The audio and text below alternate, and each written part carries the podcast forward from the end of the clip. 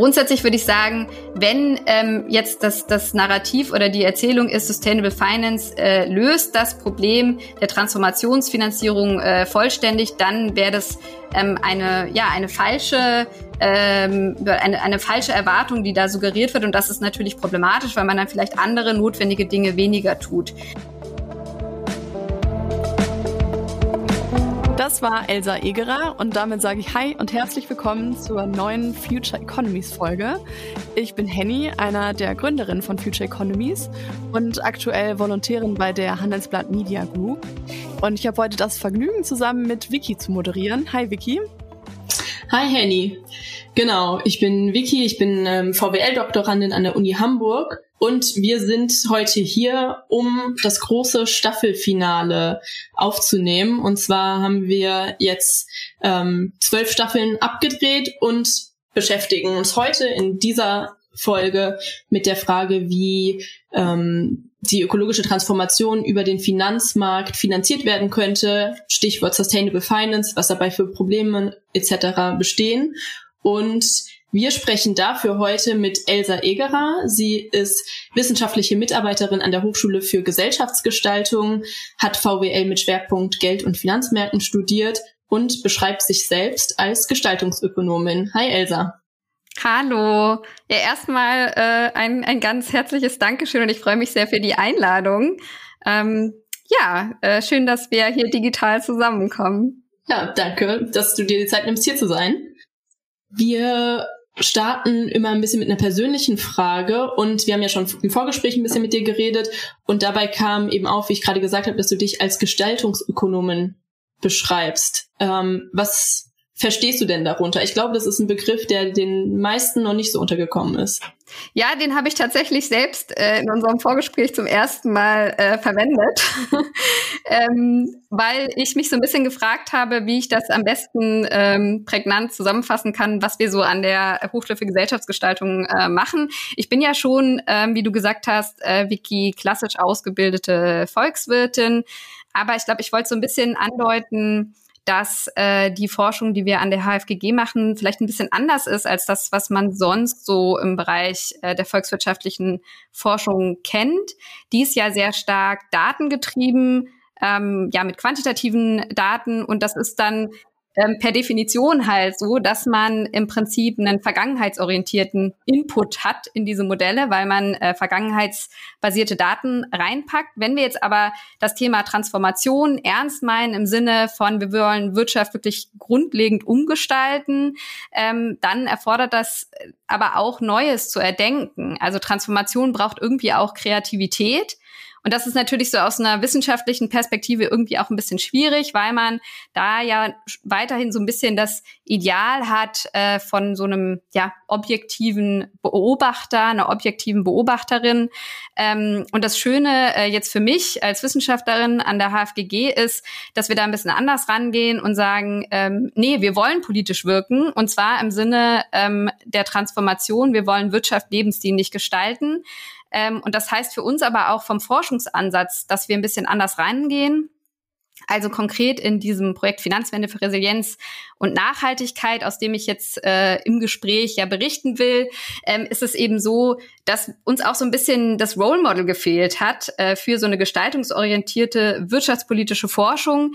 Ähm, und wir sind da reingegangen, indem wir gesagt haben, okay, wir versuchen einfach ins Gespräch zu gehen mit den AkteurInnen und auch die Ergebnisse, die wir dann im Projektverlauf hatten, immer wieder zurück zu, zu spielen. Und ich finde das wichtig, ähm, dass wir als WissenschaftlerInnen ähm, ja vielleicht auch ähm, gucken, dass wir, ob wir neue Wege gehen müssen, um die Transformation äh, zu unterstützen. Ja. Ich finde es ein sehr spannendes Selbstverständnis, weil mir das aus meiner Masterzeit noch ein bisschen anders in Erinnerung ist. Also dieses tatsächlich gestalten wollen und mehr in den Austausch gehen mit den Akteuren. Ähm, ja, das finde ich eine spannende neue Perspektive, auch die dann aus der Wissenschaft kommt. Ähm, okay, du hast gerade das ein Projekt genannt. Vielleicht erzählst du noch mal ganz kurz, worum es in diesem Projekt ging. Ich glaube, das ist auch spannend. Ja, also das Forschungsprojekt äh, läuft unter dem Titel oder lief unter dem Titel Finanzwende für Resilienz und Nachhaltigkeit. Und ähm, wir hatten da einen ziemlich großen, ähm, ja, oder eine große Fragestellung in unserem, in unserem Forschungsantrag. Also wie kann der Finanzsektor zur sozial-ökologischen Transformation beitragen? Und da wollten wir uns zum einen oder haben wir uns zum einen eben den Diskurs angeschaut ähm, und da auch ein bisschen in die Nische und die kritischen Diskurse auch geguckt ähm, und ähm, hatten aber auch das Ziel und haben das dann auch gemacht, ähm, wirklich äh, Policy-Maßnahmen vorzuschlagen. Okay, spannend. Ja, darüber, wie man das Ganze ähm, gestalten kann in Richtung Policies, sprechen wir ja auch heute noch. Ähm, aber beginnen wir vielleicht erstmal von vorne. Genau. Ich hatte nämlich äh, eine Nachricht gesehen, und zwar, äh, dass die Bundesbank ähm, jedes Quartal eine Umfrage bei den Banken macht. Also das war jetzt nicht die Nachricht, äh, aber das jetzt zum ersten Mal auch nachgefragt hat, inwiefern Banken Klimarisiken bei der Kreditvergabe berücksichtigen. Und äh, daraus ließen sich zwei Sachen ableiten. Und zwar einmal, dass äh, Unternehmen insgesamt mehr Kredite nachfragen, um äh, in Nachhaltigkeit zu investieren. Also das fand ich schon mal eine interessante Erkenntnis. Und dann, dass die Banken ähm, strikter werden in der Vergabe von Krediten an Unternehmen, die überdurchschnittlich zum Klimawandel beitragen. Und da habe ich mich gefragt, heißt das eigentlich, dass Sustainable Finance schon wirkt? Ja, klar. Also ich, äh, auf jeden Fall, ne? Äh, das wirkt auf jeden Fall. Also ich meine, die Frage ist natürlich, ist, also woher kommt jetzt die treibende Kraft? Ne? Kommt die jetzt aus Sustainable Finance, beziehungsweise ja aus den Maßnahmen, die ergriffen wurden? Oder ist es so, ist der Treiber sozusagen allgemein natürlich, dass, dass ähm, sich die AkteurInnen stärker äh, dem Klimawandel bewusst werden? Das ist natürlich äh, schwer, schwierig, so im Nachhinein äh, dann festzustellen. Ne? Also ein bisschen hätte, hätte Fahrradkette, woran liegt's? Ähm, aber grundsätzlich ähm, ist es schon so, und dazu gibt es ja auch ähm, Forschung, ähm, dass, dass wir wissen, ähm, dass ähm, ja verschiedene Veröffentlichungspflichten ähm, durchaus dazu beitragen, also überhaupt, dass diese Daten erstmal erhoben werden müssen, dass das, ähm, das Bewusstsein in äh, Richtung ähm, ja, Klimabewusstsein einfach stärkt. Von daher würde ich schon sagen, dass äh, Sustainable Finance wirkt. Ja. Aber dann vielleicht erstmal nochmal zurück zu deinem Forschungsprojekt. Also du hast erzählt, dass ihr euch den Diskurs über Sustainable Finance angeschaut habt. Vielleicht kannst du auch nochmal erzählen, ähm, was ihr da wirklich praktisch gemacht habt und ähm, bei welcher Definition von Sustainable Finance ihr dann eigentlich am Ende angekommen seid.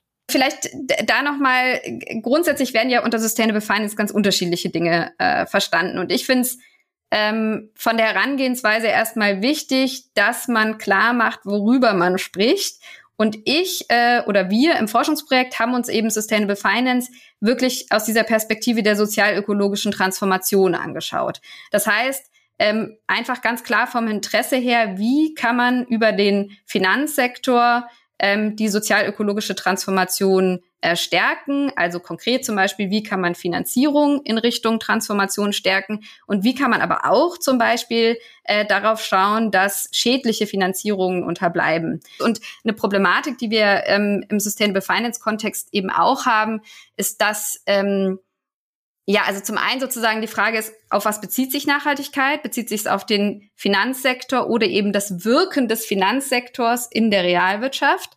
Und dann ist natürlich auch die Frage, von welcher Nachhaltigkeit sprechen wir?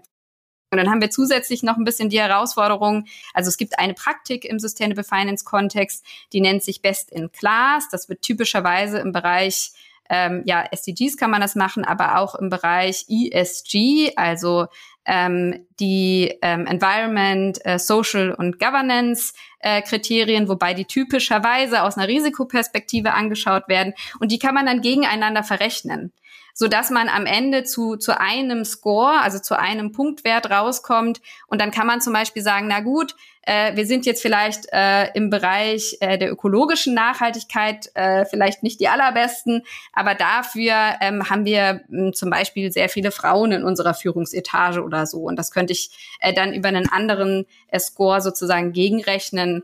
Äh, und das ist eben, also nachvollziehbar, dass man das macht, dass man das versucht zusammenzufassen, aber gleichzeitig ist natürlich die Frage, wie aussagekräftig ist am Ende der, der Punktwert, der dann rauskommt. Du hast ähm, gerade gesagt, dass es einen Unterschied macht, ob ähm, Nachhaltigkeit des Finanzsektors gemessen wird oder Nachhaltigkeit dessen, wie der Finanzsektor wirkt. Ja. Kannst du noch mal ganz kurz ähm, beschreiben oder zusammenfassen, was da der Unterschied ist?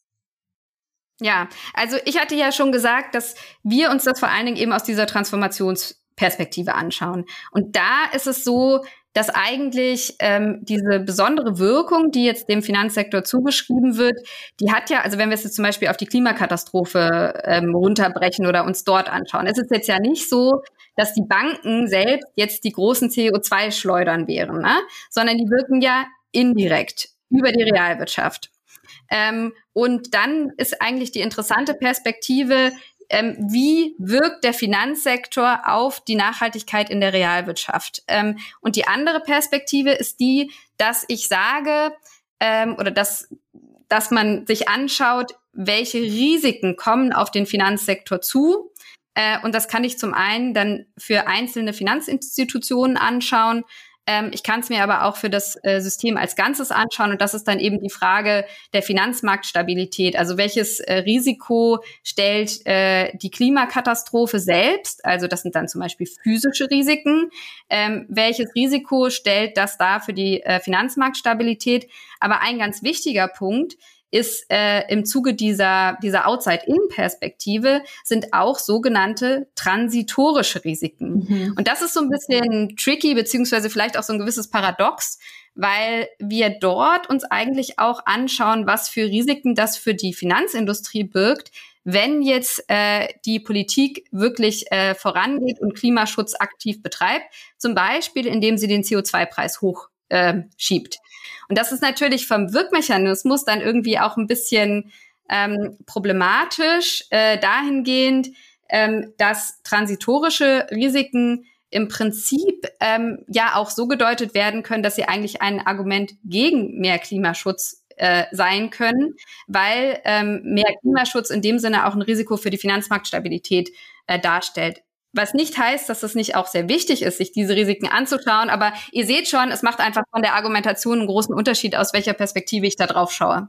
Ja, ich würde da kurz einhaken, weil wir ähm, erstens ähm, in der letzten Folge tatsächlich sehr ausführlich über Klimarisiken und also physische, transitorische Risiken gesprochen haben. Also wer da von euch noch nicht reingehört hat und ähm, sich dafür interessiert, dem sei das nochmal ans Herz gelegt. Und da haben wir tatsächlich jetzt aus der letzten Folge auch ein passendes Zitat zu. Und zwar hat da nämlich der Oliver Schenker gesagt, ähm, in Bezug auf Stranded Assets, Stranded Assets ist so ein Begriff, der darauf hindeuten soll, dass gewisse Vermögen, Bestandteile, gewisse Anlagen plötzlich an Wert verlieren in dieser neuen Welt, ähm, die vom Klimawandel und von Klimapolitik geprägt ist. Und jetzt eben die Finanzmarktakteure, die, die Anleger diese Risiken falsch eingeschätzt haben, gedacht haben, oh, äh, meine Anlage hier ist ganz wertvoll und plötzlich stelle ich fest, dass sie, dass sie keinen Wert mehr hat. Ja, gut, ich meine, man kann natürlich fragen, ob die Entwertung jetzt durch Sustainable Finance stattfindet. Also ich meine, diese Entwertung ähm, wird voraussichtlich ja sowieso kommen durch die physischen, äh, physischen Risiken, die sich dann materialisieren. Ähm, aber ich finde es halt wichtig, ähm, ja, klar wo, worüber denn gesprochen wird. Wenn wir suggerieren, dass wir dieses Problem über Sustainable Finance äh, lösen, ähm, faktisch aber es dann eigentlich um diese Risikoperspektive äh, geht, äh, dann finde ich das eben auch einfach ein, ein, ein, Problem, weil was Falsches suggeriert wird. Ne? Deswegen finde ich es einfach nur wichtig, dass man es dass man's differenziert. Okay, dann jetzt nochmal kurz zusammengefasst deine zwei Kanäle quasi, über die Sustainable Finance wirken kann. Das ist zum einen das eben, wie es den Nachhaltigkeitssektor im Grunde finanzieren kann, also wie eben Geld in der realen Wirtschaft in nachhaltige Projekte fließt und das andere, ähm, in, dass man zum Beispiel die den äh, Finanzsektor nachhaltig gestaltet, in dem Sinne, dass er nachhaltig ähm, stabil zum Beispiel bleibt, wenn ich das jetzt richtig verstanden habe. Ja, also es gibt ganz viele Wirkungskanäle tatsächlich, die man sich anschauen kann. Wie gesagt, das, was mich interessiert, ist ja vor allen Dingen der Wirkungskanal Transformationsfinanzierung. Und ähm, vielleicht, um, um ein Beispiel zu machen, um zu zeigen, wie komplex das Ganze ist, sich da verschiedene Wirkungskanäle anzuschauen, können wir uns vielleicht eine Sache mal anschauen, die ähm, auch im Kontext Sustainable Finance viel besprochen wird. Das sind die sogenannten Green Bonds, äh, die es zum Beispiel von der öffentlichen Hand gibt, also vom Staat. Ne?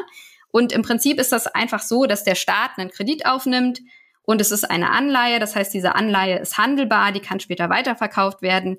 Und ähm, mit dieser Anleihe geht einher das Versprechen, dass gesagt wird, okay, das Geld, was wir einsammeln, das geben wir dann aus äh, für nachhaltige beziehungsweise jetzt grüne Projekte in dem Fall. Ähm, gut, und dann kann man zum Beispiel sich erstmal fragen, führt das dazu, dass von staatlicher Seite mehr Geld ausgegeben werden kann, können dazu dadurch zusätzliche Gelder generiert werden. Und da muss man eben sagen, okay, wenn es die öffentliche Hand ist, ist es eben so, dass die an das Haushaltsrecht gebunden sind. Also nicht notwendigerweise jetzt mehr Geld fließt. Ähm, natürlich kann man sich vielleicht fragen, ob vielleicht tendenziell mehr Geld dann in die grünen Bereiche fließt. Ähm, genau, das kann man sich anschauen. Ähm, dann ist die Frage, werden die Finanzierungskosten gesenkt und hat das einen großen Hebel? Äh, würde ich jetzt im öffentlichen Bereich sagen, mh, hm, wahrscheinlich auch nicht so wahnsinnig groß, weil die Finanzierungskosten da sowieso relativ gering sind. Grundsätzlich können wir sagen, wenn wir von Wirkung sprechen, ist es, also über diesen Finanzierungskanal, dann ist es so, dass ich sagen würde, ähm, ja, je besser der Kapitalmarktzugang, desto also der schon vor Sustainable Finance sozusagen oder vor diesem Labeling vorhanden ist, desto geringer die Wirkung und die Wirkung ist umso größer, ähm, desto mehr sozusagen ja besserer Kapitalmarktzugang dann über Sustainable Finance ermöglicht werden kann. Ähm, und ein anderer Aspekt, der zum Beispiel dann auch angeführt wird, ist, dass man sagt, okay, ähm, ja gut, das hat vielleicht jetzt nicht wirklich so die direkte Wirkung, indem jetzt irgendwie mehr Geld fließt oder mehr Geld in grüne Projekte fließt, aber das hat vielleicht eine Wirkung, weil Praktiken etabliert werden.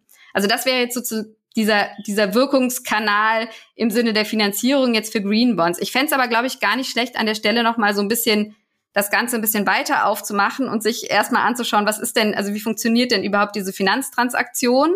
Und zwar ähm, ist es ja erstmal so, es hatte ich ja äh, vorangehend schon gesagt, dass wenn wir vom äh, Thema Wirkung ausgehend von der Transformationsfinanzierung äh, denken, dass es eigentlich spannend ist, auf die realwirtschaftliche Wirkung äh, zu gucken. Voll, weil ja nur dann tatsächlich auch irgendwie CO2-Emissionen eingespart werden können. Ne? Also das sind ja eben nicht, wie du auch eingangs schon meintest, ähm, nicht die Banken, die jetzt als große Emittenten auftreten, sondern die genau, Unternehmen, die genau, genau. finanzieren. Ja, und dann ist es so, also egal welche Finanztransaktion, wir haben da äh, mindestens zwei AkteurInnen und äh, wir haben immer auch mehrere Zeitdimensionen. Und im ersten Schritt ist es eben so, dass vom Finanzsektor als äh, Gläubigerin ähm, Geld zur Verfügung gestellt wird und dann, dass auf dieser Grundlage Verfügungsmacht über Ressourcen gewährt wird.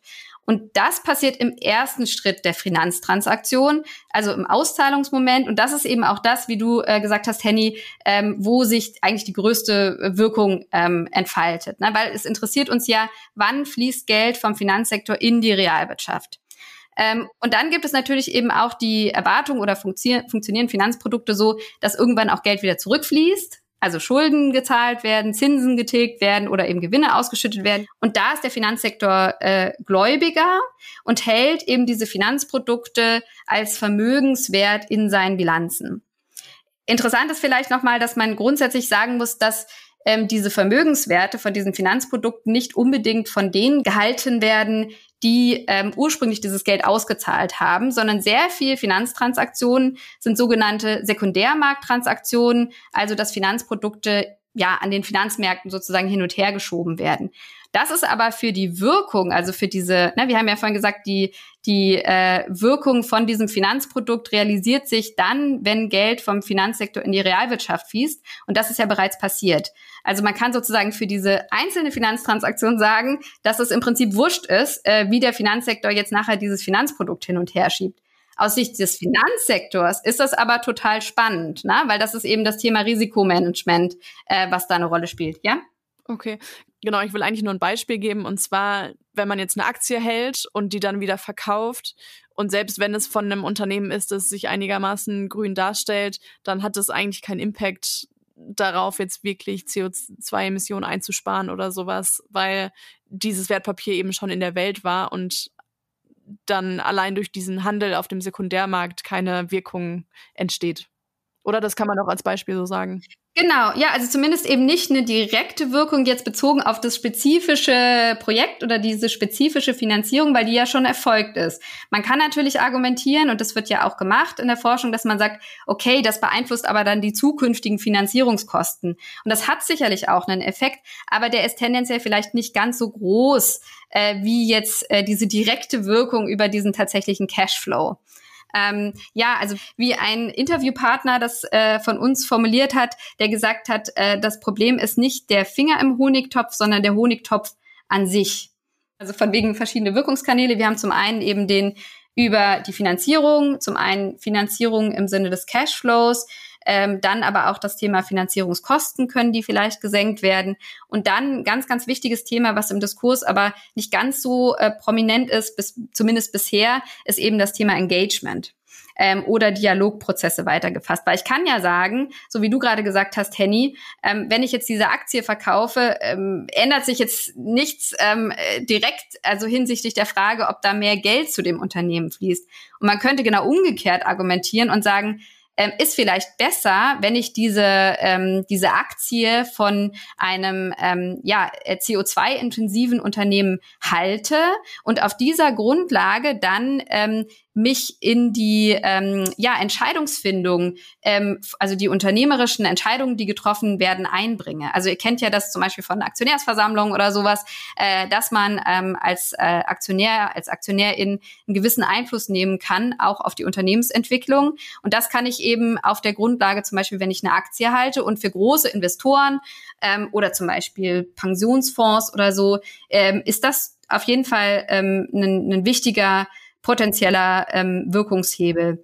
Vielleicht noch ein Aspekt, ähm, wenn wir jetzt zum Beispiel über Divestment sprechen, ne, dann kann ich sagen, okay, das hat Jetzt über die Finanzierungswirkung ist das ist die Wirkung vielleicht nicht so groß.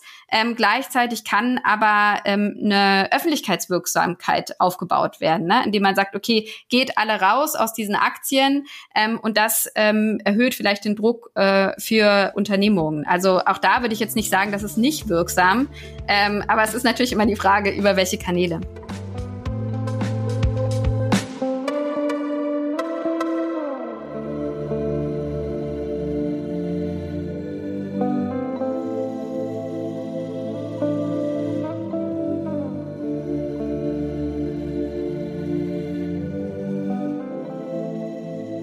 Was ich mich gerade noch gefragt habe, ist, ob du was dazu sagen kannst, was bestimmt denn eigentlich, ob Geld in bestimmte Unternehmen fließt über den Finanzmarkt? Ja, good point. es gibt äh, ja diese Idee, äh, dass äh, Finanzakteure sich verantwortungsbewusst äh, vielleicht äh, verhalten aber grundsätzlich ist es natürlich trotzdem so, dass wir in einem profitorientierten System sind. Ne? Also das, was maßgeblich ist, ist der Business Case. Ne? Das heißt zum einen, ähm, es muss, äh, also diese Investition muss sich rechnen. Das heißt, ich muss zum einen davon ausgehen, dass ein Kredit äh, mitsamt Zinsen zurückgezahlt wird, wenn es sich denn um einen Kredit handelt. Oder ich muss davon ausgehen, dass äh, Gewinne erwirtschaftet werden.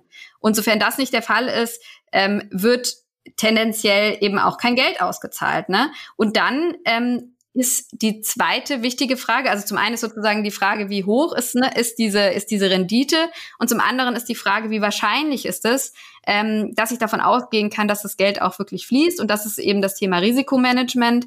Und tatsächlich ist es eben so, dass gewisserweise nicht äh, zu wenig äh, Geld gibt, was ausgezahlt werden will, sondern eigentlich zu wenig Anlagemöglichkeiten, die tatsächlich dem Risikoprofil entsprechen. Mhm. Natürlich gibt es ganz viele nachhaltige Anlagemöglichkeiten, aber äh, die gehen vielleicht mit bestimmten Risiken einher und die passen vielleicht auch nicht so gut zu dem, wie Banken typischerweise sich Risiken anschauen. Weil das, was man eigentlich macht im Risikomanagement, also zumindest bisher, ist, dass man in die Vergangenheit guckt äh, und dann guckt, wie sich das verhält mit den Zahlungsausfällen. Aber wenn wir jetzt neue Industrien haben ähm, und ja auch neue Industrien für die Transformation brauchen, dann ist die Datenlage da vielleicht auch einfach nicht so gegeben. Also das äh, st genau stellt ähm, ja, die Finanzierung da auch für, äh, vor Herausforderungen. Und ein weiterer Punkt ähm, zu dieser Frage, was überhaupt finanziert wird, ist natürlich auch, dass wir im Bereich äh, der Klimafolgenanpassung äh, davon ausgehen können, dass es da tendenziell eben keinen Business Case in dem Sinne gibt, dass da ähm, ja Renditen generiert werden können. Ja. Du hast jetzt schon das Stichwort Profitorientierung genannt, dass wenn man mal systemisch und ganz grundlegend über die Mechanismen am Finanzmarkt nachdenkt, ähm, inwiefern da so eine kurzfristig orientierte Renditeorientierung dann eigentlich kompatibel ist mit Investitionen in den Klimaschutz, die sich aber erst über einen sehr langen Zeitraum, 10, 20 Jahre auszahlen.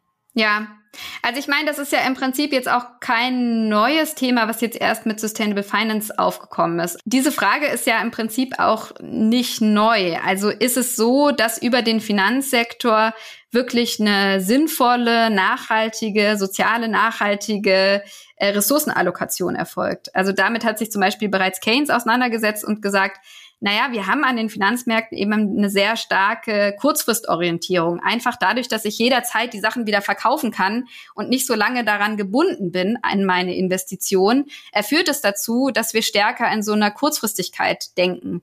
Und wir haben auch äh, zum Beispiel im Bereich der Regulierung, ähm, da ist natürlich jetzt der Versuch, das ein bisschen zu ändern, aber wir haben da ähm, tendenziell eben Maximalfristen von von zwei Jahren. Ne? Und wenn wir über die Klimakatastrophe sprechen, dann ist es natürlich schon sinnvoll, da auch ein bisschen länger in die Zukunft zu schauen. Und grundsätzlich ähm, glaube ich, kann man da schon sagen, ähm, dass äh, durchaus ähm, von den Investitionen da vielleicht auch eine aktivere Rolle einfach von der öffentlichen Hand ähm, übernommen werden muss ähm, weil der Finanzsektor einfach typischerweise in einer kurzfristigeren Perspektive denkt. Also was wäre das dann zum Beispiel? Würdest du dann auch in die Richtung gehen? Du hattest es vorhin kurz angesprochen, dieses De-Risking oder dass oft der ähm, die Frage danach aufkommt, dass der Staat eben bestimmte Risiken absichert, um Finanzierungsströme zu gewährleisten. Würdest du dann auch in die Richtung gehen oder was, was würde es heißen? Ja, naja, also ich finde da immer so ein bisschen ähm, die Frage dabei, denke ich jetzt vom weißen Blatt? Ne? Also stelle ich mir vor, wie ist es denn in einer optimalen Welt? Wie wäre es denn da? Oder ähm, denke ich denn vielleicht auch so, was kann ich jetzt vielleicht ähm, als Forschende ähm, AkteurInnen als Vorschläge mit an die Hand geben, die eine gewisse Anschlussfähigkeit haben. Und das finde ich tatsächlich persönlich manchmal auch selbst äh, gar nicht so leicht. Also klar, es gibt diesen Claim, ähm, ähm, System Change, not Climate Change. Ne? Also und das finde ich wichtig, dass der vorangebracht wird. Also dass man sagt, okay, wir müssen auch ähm, ja systeminhärente Probleme adressieren. Ne? Und natürlich sind zum Beispiel auch Wachstumsdynamiken, die aus dem Finanzsektor kommen, äh, müssen die problematisiert werden. Wir müssen uns schauen, wie wir da in eine Änderung reinkommen. Ja, oder das, was ich jetzt äh, vorhin gesagt habe, äh, was die Fiskalpolitik angeht. Also grundsätzlich ähm, ist es so, ähm, also wenn wir tatsächlich jetzt fragen, okay, was sollte politisch passieren? Ja, dann würde ich erstmal sagen, ähm, es ist erstmal wichtig zu sagen, dass das, was gegenwärtig passiert, fiskalpolitisch als auch geldpolitisch, eigentlich aus Transformationsperspektive eine Katastrophe ist. Ne? Also wir haben fiskalpolitisch äh, treten wir auf die Bremse, dass wir sagen, wir machen Sparpolitik. Und zwar noch über das, was die Schuldenbremse eigentlich äh, erforderlich macht, hinaus. Mal abgesehen davon, dass es sowieso absolut sinnvoll ist, diese Schuldenbremse abzuschaffen im Sinne der Transformation. Ähm, und das andere ist eben das kurzer Einschub, ja. da gerne in unsere Folge mit Achim Truger reinhören. Da haben wir nämlich auch drüber geredet. Ja, ja, find, fand ich sowieso äh, sehr schön, als ich gesehen habe, was wen äh, ihr da so gesprochen habt. Und weil ich finde es einfach ganz wichtig, da so ein bisschen die Narrative aufzubrechen, weil gerade eben dieses ähm, die, die öffentliche Hand kann das nicht finanzieren, ist einfach Quatsch. Also das stimmt einfach nicht im Sinne, ähm, dass es jetzt eine ökonomische Faktizität wäre, sondern es liegt einfach an dem politischen Willen. Und ähm, man muss da vielleicht auch noch mal dazu sagen, dass wir ja auch die Institutionen, die wir haben, ja. dass deren Mandate zum Beispiel nicht in Stein gemeißelt sind. Ja. Äh, auch da hatten wir zum Beispiel mit Caroline Chinuit ähm, über ähm, fossile Subventionen gesprochen. Also ich glaube, allein Deutschland ähm, hat 65 Milliarden Euro klimaschädliche Subventionen pro Jahr. Das ist ja dann schon irritierend, dass ja, wie das irgendwie zusammengeht, ähm, dass wir irgendwie sagen, wir haben nicht genug Mittel im Haushalt und Sustainable Finance soll es dann richten. Also das geht für mich noch nicht so richtig zusammen als Strategie. Ja, absolut. Also das geht an allen Ecken und Enden nicht zusammen. Also es geht zum einen äh, nicht zusammen, was du sagst, dass eben Geld ausgegeben wird vom Staat, was ja schädlich ist, ne? oder, äh, oder Steuersubventionen, das ist ja manchmal so, dass man quasi Vorteile jemanden gibt. Ne? Also ähm, da kann man was dran ändern. Ähm, man kann grundsätzlich daran etwas ändern, dass man sich selbst, also diese, zum Beispiel die Schuldenbremse, die ist ja nicht, äh, also das ist ja eine fiktive eine fiktive Einschränkung, die man sich selbst politisch auferlegt hat. Ne? Ist ja nicht so, dass jetzt die Finanzmärkte ähm, jetzt sagen würden, okay, wir geben euch keine Kredite mehr, weil wir Sorge haben, dass Deutschland nicht kreditwürdig ist. Im Gegenteil. Ne? Also wir hatten äh, Situationen, wo wir wenn wir es inflationsbereinigt uns anschauen, quasi negative äh, Raten hatten, wo man sicherlich auch in der Situation noch mal mehr Schulden hätte aufnehmen können. Ähm, genau, also an ganz vielen Ecken und Enden ist die, eben diese, diese Geschichte, dass man sagt, äh, wir können uns das nicht leisten, das ist einfach falsch. Ähm, und, und dann kann man ja auch zusätzlich nochmal fragen, ähm, man könnte ja auch die Einnahmensituation verändern. Ne? Und dann wird es halt eine Verteilungsfrage oder beziehungsweise es ist sowieso eine Verteilungsfrage. Über die wir auch gesprochen haben. Und ich merke schon anhand der ganzen Referenzen hier zu vergangenen Folgen, die wir machen, das ist die perfekte Abschlussfolge, weil wir irgendwie vieles miteinander verbinden und verknüpfen. Also passt gut. Das freut mich. Und gleichzeitig können wir vielleicht auch noch mal so ein bisschen, also jetzt sind wir ja so von diesem von diesem großen Bild äh, gekommen, weil ich finde es wichtig auch noch mal zu sagen, es gibt auf ganz ganz vielen Ebenen Gestaltungsmöglichkeiten und man muss nicht sozusagen jetzt auf die Zentralbank warten, äh, bis die aktiv wird, sondern ähm, ja zum Beispiel auch KommunalpolitikerInnen äh, können was dran ändern und wir können was dran ändern, indem wir sagen, äh, wir reden über andere Themen oder so. Da kommt mir nur gerade die Frage, die vielleicht das alles ein bisschen nochmal auf den Punkt bringt, können wir auch was daran ändern, indem wir nachhaltige Unternehmensanleihen kaufen? Ja, ja, du meinst jetzt sozusagen wir als äh, Anlegende. Ja, wir als Individuen. Ja? Ja, klar. Also natürlich, bei mir ist es manchmal so, dass es mich so ein bisschen frustriert, weil ich denke, ah, es ist alles nicht wirksam genug. Aber ich habe mir jetzt so ein bisschen angewöhnt zu sagen, okay, ich versuche ein bisschen demütig zu sein. Und alles, was so ein bisschen in eine, in eine gute Richtung geht, ist, ist doch gut, das zu tun. Ne? Ähm, ja, und ähm, ja, klar. Also ich denke, es ist, es ist sinnvoll, ähm, bei den eigenen Finanzanlagen zu gucken, wo fließt das Geld hin, auf jeden Fall. Und ähm, da zu schauen, dass man so ähm, wirksam wie möglich investiert. Also da würde ich jetzt sozusagen, also ich mache jetzt hier keine anlegenden Tipps, ne, kann ich auch gar nicht. Aber äh, ist schon mal gut, wenn Impact draufsteht äh, und wenn äh, die Klimakatastrophe ähm, euch beschäftigt, dann äh, ist es vielleicht auch gut, wenn es in den, in den grünen Bereich geht. Bei den ESG-Geschichten wäre ich so ein bisschen ähm, vorsichtig in dem Sinne, äh, dass man sich ähm, bewusst macht, dass das typischerweise eben aus einer Risikoperspektive vom, von der Finanzindustrie gedacht wird. Und ich persönlich bin auch so ein bisschen skeptischer, was diese Portfolio-Alignment-Geschichten angeht. Nichtsdestotrotz finde ich es auch wichtig, äh, dass man eben diese politische Dimension mitdenkt. Also wir werden das jetzt nicht äh, eben die, die Klimakatastrophe nicht lösen, indem wir jetzt alle sagen, okay, wir machen unsere Altersvorsorge ein bisschen grün. Ja. Wie ist das denn? Könnte es theoretisch auch ähm, Unternehmen geben, die nicht auf Wachstum basieren quasi, also Postwachstumunternehmen oder sowas. Wir haben nämlich auch, ähm, ich glaube, in unserer ersten Staffel darüber gesprochen, äh, auch im Sinne der Kreislaufwirtschaft, wenn ich mich nicht täusche, oder was nachhaltigen Konsum angeht, genau. Ähm, können solche Unternehmen überhaupt über den Finanzmarkt finanziert werden, wenn wir ja jetzt vorhin gerade darüber gesprochen haben, dass ja eben ein, schon ein Aspekt oder ein Kriterium, wie entschieden wird, wohin Geld fließt, eben die Renditeorientierung ist oder dass, dass die Unternehmen eben gewinnversprechend sind. Das heißt, das würde solche Unternehmen eigentlich von vornherein vom Finanzmarkt ausschließen, oder? Oder könnte man sich das auch vorstellen? Ja, also das ist natürlich die Frage, was meine ich genau, wenn das jetzt ein Postwachstumsunternehmen ist. Ne? Also da äh, müsste man dann nochmal hinschauen. Also heißt das, äh, dass das Unternehmen nicht mehr wächst von der Unternehmensgröße oder heißt es, äh, dass äh, die materiellen Ressourcen ähm, gesenkt werden oder das in Richtung Suffizienz geht. Also das kann man ja auf verschiedenen, auf verschiedene ähm, äh, Kriterien sich da anschauen. Ähm, grundsätzlich, also von Seiten des Finanzsektors äh, werden Kredite dann vergeben, wenn davon ausgegangen wird, dass äh, es zu einer Tilgung kommt und dass Zinsen gezahlt werden können. Ähm, und ähm, wenn ich jetzt, äh, wenn es um eine direkte Einlage geht, das ist ja gerade im Bereich ähm, jetzt zum Beispiel von Postwachstumsunternehmen, die vielleicht ein bisschen innovativ unterwegs sind, ist das, ist das eben auch eine, eine wichtige Finanzierungsform, damit die überhaupt erst ähm, angeschoben werden können vielleicht. Äh, das heißt, da muss Geld ähm, als Eigenkapital eingelegt werden. Und dann gehe ich natürlich davon aus, jetzt als Investor oder ich will als Investor, wenn ich jetzt so ein typischer Investor bin, will ich natürlich, ähm, dass die Gewinne machen, ähm, damit ich dann eben die entsprechende Rendite erwirtschafte. Heißt das jetzt, ähm, dass das dann ähm, Wachstumsdynamiken ähm, antreibt? Ähm, genau, das kann man sicherlich argumentieren, aber das ist ähm, nicht so ganz trivial zu sagen, also je nachdem, auch welcher Postwachstumsansatz darunter steht. Also was würdest du sagen, Elsa, kann Sustainable Finance in der Hinsicht äh, die Hoffnung erfüllen, die es weckt? Ja, also die Frage ist ja so ein bisschen, welche, welche Hoffnungen werden geweckt?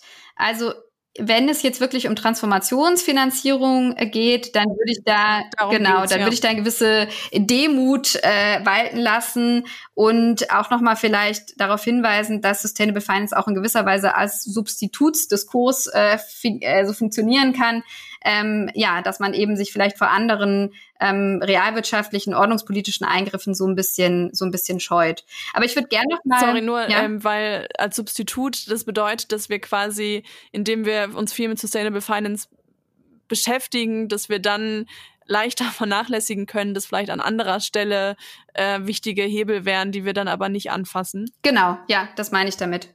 Genau, also dass man, also es ist, es ist ein Problem, wenn wir suggerieren, dass wir über Sustainable Finance äh, Strategien, mal abgesehen davon, dass jetzt die Sustainable Finance Strategie der Bundesregierung der vergangenen jetzt nicht so der ganz große Wurf ist, um es vielleicht noch mal kurz einzuschmeißen und dass ich auch nicht glaube, dass Sustainable Finance jetzt ähm, da so eine ganz große Priorität hat aber genau, grundsätzlich würde ich sagen, wenn ähm, jetzt das, das Narrativ oder die Erzählung ist, Sustainable Finance äh, löst das Problem der Transformationsfinanzierung äh, vollständig, dann wäre das ähm, eine, ja, eine falsche ähm, eine, eine falsche Erwartung, die da suggeriert wird. Und das ist natürlich problematisch, weil man dann vielleicht andere notwendige Dinge weniger tut.